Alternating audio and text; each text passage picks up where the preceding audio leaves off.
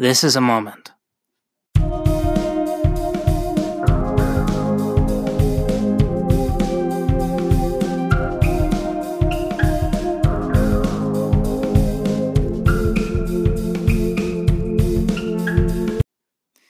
I decided to make a podcast called This is a Moment.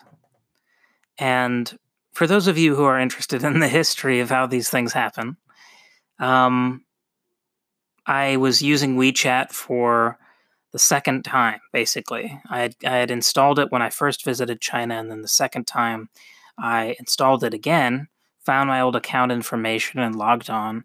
And I noticed there was a feature that I hadn't seen before. I'm not sure if it existed before or not, but um, either way, it was called Moments, and I really liked the name of that. So whenever I post, more or less all the time, I'll put this as a moment before everything, and it's sort of a I don't know what it is. It's it's a thing that I do, and it led to me thinking a lot about what I post in China and anywhere really, but also uh, what it means to communicate simple ideas, such as posting a picture of your dog and saying, "I'm I'm glad you had a long life. I'm glad that you had people that cared about you, and uh, you're going to be missed." You know, um,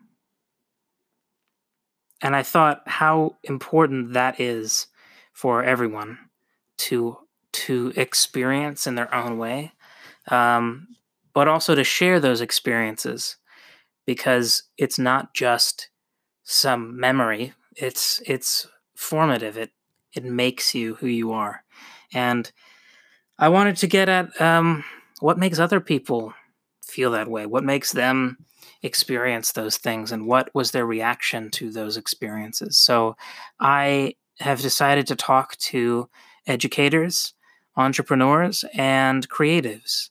They're sort of the three cross sections of, of my own work and the three areas that I think my students will be most interested in. But also, I feel like it's the right time.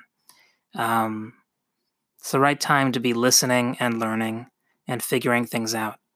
It's not so much a great time for me uh, in a bunch of respects, but you know, I'm hanging in here and I'm making this podcast because I really think it could help.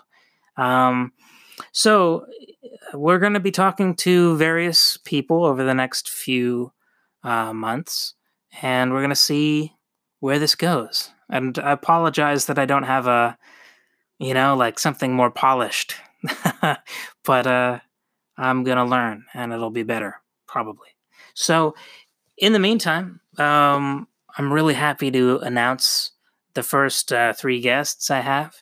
Um, so Joel Hladecek is coming on the show from EF.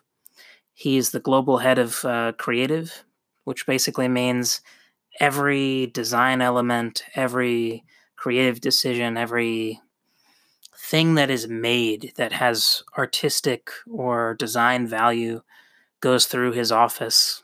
It's some something to do with him. And um, I can tell you, I've recorded the episode already, and uh, I was sort of like, I was sort of in awe, to be honest. Um, this is somebody that I had I had seen his work before uh, when I worked at EF ever so briefly, and I learned a ton just from watching the materials that he had created to help other people at EF. Um, and I applied that in my own work, and it made a big difference to me. So I figured this is the exact type of person that I'd want to talk to. Um, and he is, I mean, an amazing speaker and someone who has um, a great depth in terms of how he tells his stories and what those stories mean. So I think, at least for my part, uh, it was an unforgettable experience talking to him, and I, am really glad that I did. Uh, and I think you guys will will hear a lot of what I'm talking about in that episode. Um, our second guest um, is Agnes Chew, who founded Meloncrates in Singapore. This is a app that helps uh, young learners, in particular, to pick up mathematics skills. But she has a real passion for holistic education. She really wants to make math and uh, learning more accessible to these students. So she's created this card game and created this app and this whole brand around this idea. And listening to how she has pivoted and adjusted her strategies, but also how she has uh, really committed to something that does a lot of social good, uh, really brought back to me, you know, the things that drew me to the entrepreneurship space, but also to um, to education in general. Um, I was not someone who grew up feeling great about the education system, right? It, it took me until basically my last year of college when I was like, I don't know, 26 or something, because uh, I had a, a, tough time with with university and stuff like that. And I think if there were more people like Agnes Chew, um, I don't think I would have had that experience. And I think future generations can look forward to more experiences that are meant for them. They're not these generic creations or constructs.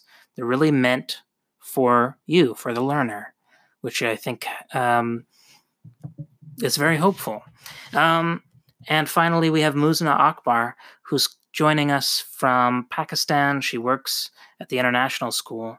Um, and she does a job similar to mine, uh, which is exciting for me because I get to get some perspective on that. Um, she's the head of art and design at her school. And I, I first found out about her through LinkedIn, and her posts and her insight are just immediately clear. You know, there's plenty of people posting on LinkedIn about all sorts of things. Um, and some of those posts have genuine value, but the, the truth is, a lot of them are targeted at social media users. They're not really targeted at specialist groups anymore, the way that they perhaps used to be on, I don't know, two, three years ago on LinkedIn. So um, that's not to say that that's a criticism. I think LinkedIn has done a lot of interesting things, and one of them was that it, it brought her to my attention, and uh, I was able to talk to her about a variety of things, uh, including you know her department and how she does the work that she does. Unfortunately, we had some recording issues, uh, so we only got about the first, I don't know, 35% or something of the of the episode recorded before we had some internet issues. But um, i continued the conversation with her through zoom even though we weren't able to get it to record again. Um, and i gotta say like that is a great great experience that every teacher should seek out and actually everyone in their field should seek out.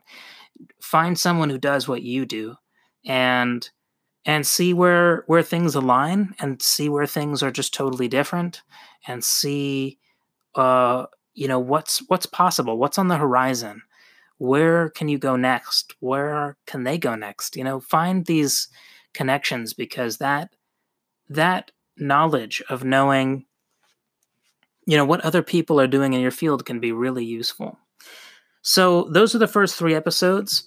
Um, I believe I'm talking to a couple more people this week, and then we'll keep going uh, as long as I can find guests. And uh, I'm hoping to turn this into something that really, really generates value for my students. So, uh, in the spirit of that, uh, I'm inviting anyone who's listening. You know, if you know someone like this who's achieved something incredible or uh, who has a fascinating story or someone that you just think I should talk to, um, you know, uh, send them my way. Let them know about the show, and and we'll talk.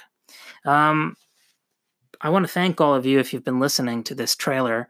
Uh, I didn't know quite what to do with this. I still don't, even though I'm seconds away from ending this. Um, I I really want to I, I want to make it clear what what I'm going to be doing here and and to find out ways that I can improve to make sure that I'm asking all the right questions and um you know using the time as well as I can when I have these amazing folks on the line as it were. So um I'm going to do my best and you guys do your best to listen.